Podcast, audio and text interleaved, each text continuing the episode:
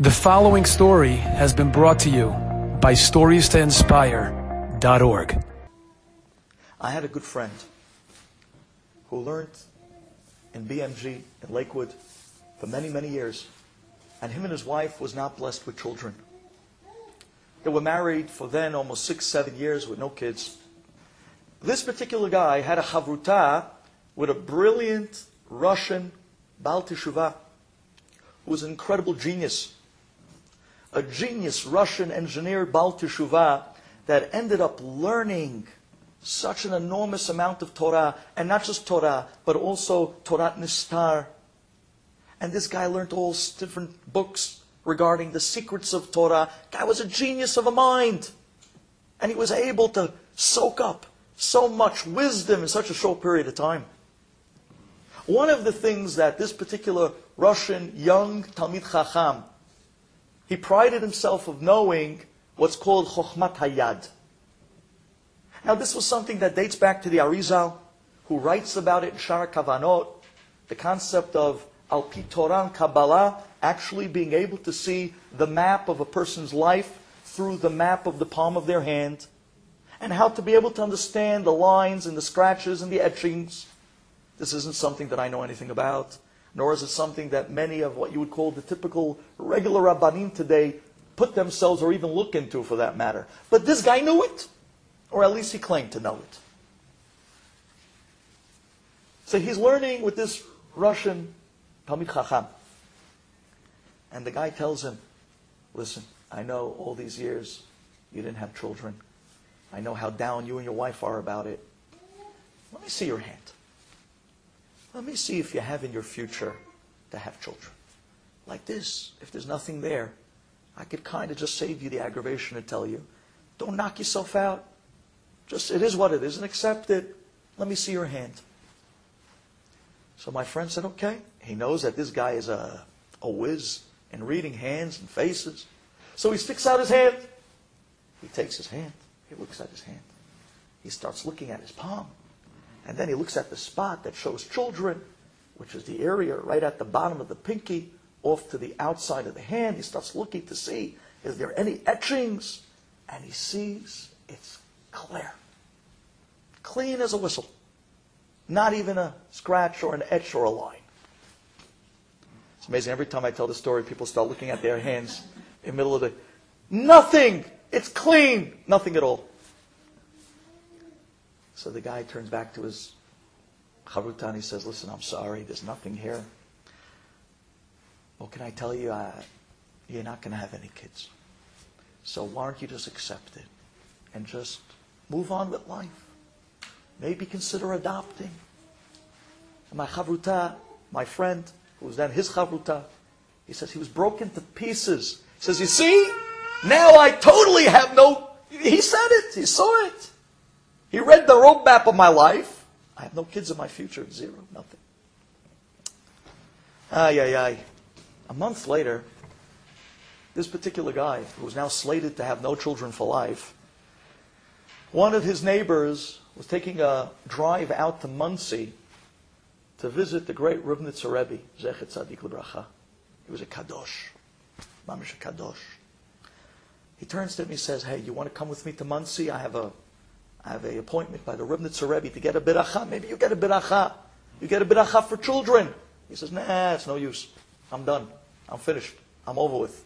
No more doctors, no more rabbis, no more sigulot, no more tichat echal, no more nothing. I'm done. I don't want to see any more birds anymore. Shiloh haken. I am done. He says, come on, don't be that way. I'm going anyways. What do you have to lose? You have something better to do tonight? Come with me to Monsey. Take a drive. Says, okay, nothing better to do. He went with him. He went out to Monsey. He comes to the Ribnitzer Rebbe. My friend goes inside to the Rebbe. Rebbe's kadosh. You see such a light on his face of a tzaddik. He comes into the Rebbe, and the Rebbe sits him down, gives him a l'chaim, gives him something to drink, and then he says to him, so how can I help you? He says, Rebbe, I'm not going to have any kids.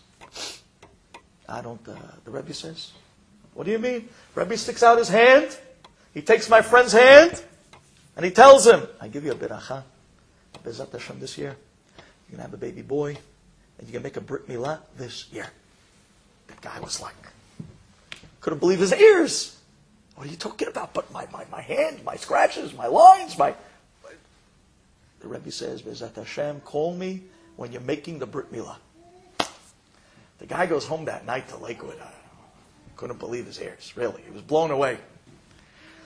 Well, he comes back the next day, and his Russian Havruta is looking at him, and he sees that he's all happy about something. So he says, What are you so happy about? He says, Well, I want to tell you something. You and your palm reading, I just went to a big tzaddik last night, the Ribnitzer Rebbe. He gave me a berachah to have a baby boy. So the guy says, okay, whatever works for you. That was it. Two months later, his wife is pregnant for the first time in seven, eight years. It's a miracle. The doctors couldn't believe it. It was an incredible moment. He comes running into the Bet Midrash. He runs up to his Havruta and he says to him, Ha! You see? My wife is pregnant. The guy couldn't believe it. He said, What? That's impossible. He said, Wait, wait, wait, wait one second. Let me see your hand. He sticks out his hand. And his Havruta, the Russian, starts going through and he looks at the side of the hand and he says, I don't believe it. There's a scratch there. A month ago, there was nothing there. I don't believe it. He had a baby boy, and the Brit Milah was that year. And he called the Ribnitzer Rebbe, who gave him a l'chaim over the phone from Monsey. And the Birachav, the Rebbe, the Birachav Rabbanim Sadiqim, there's nothing in the world that can hold it. Three and a half years later, his wife comes to her husband and says, I want to have another child The husband says, Well, uh, listen, I think the first time was already a miracle of miracles. I don't know if we can push our luck. She says, No, please, you know, go to the Ribnitzer Rebbe again and get another beracha. He said, Okay, I'm going to go. So that day he's in yeshiva and he's talking to his Havruta, and he tells his Havruta, the Russian guy, the palm reader, he says to him, My wife wants to have more kids. I'm going tonight to the Ribnitzer Rebbe. He says, Really? Come with me.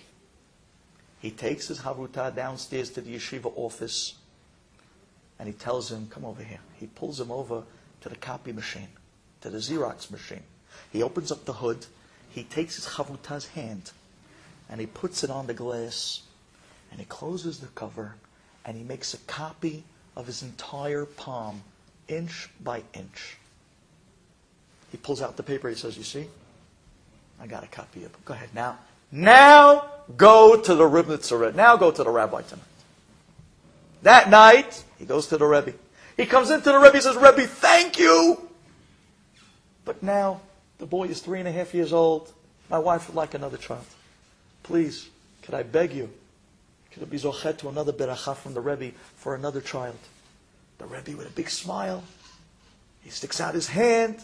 He takes my friend's hand and he tells him, I give you a beracha that this year you're going to have another baby boy, another Brit Milah, and call me by the day of Brit Milah to have the L'chaim like the last one.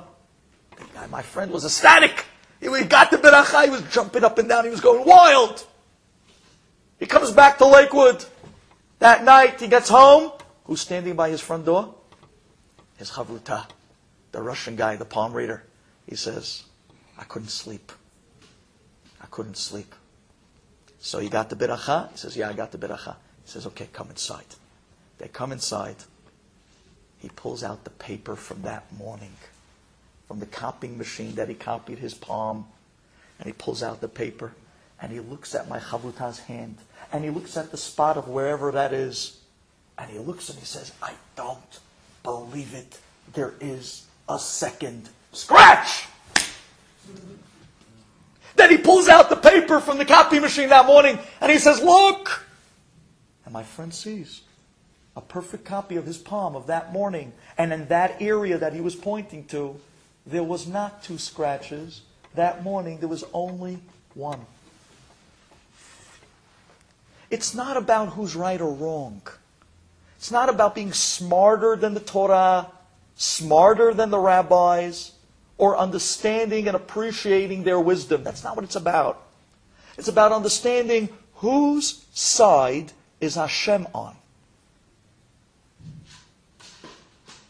Because when the Talmidei Chachamim, who represent God, who represent Torah, when they say something, Hashem makes sure that that's what's going to be.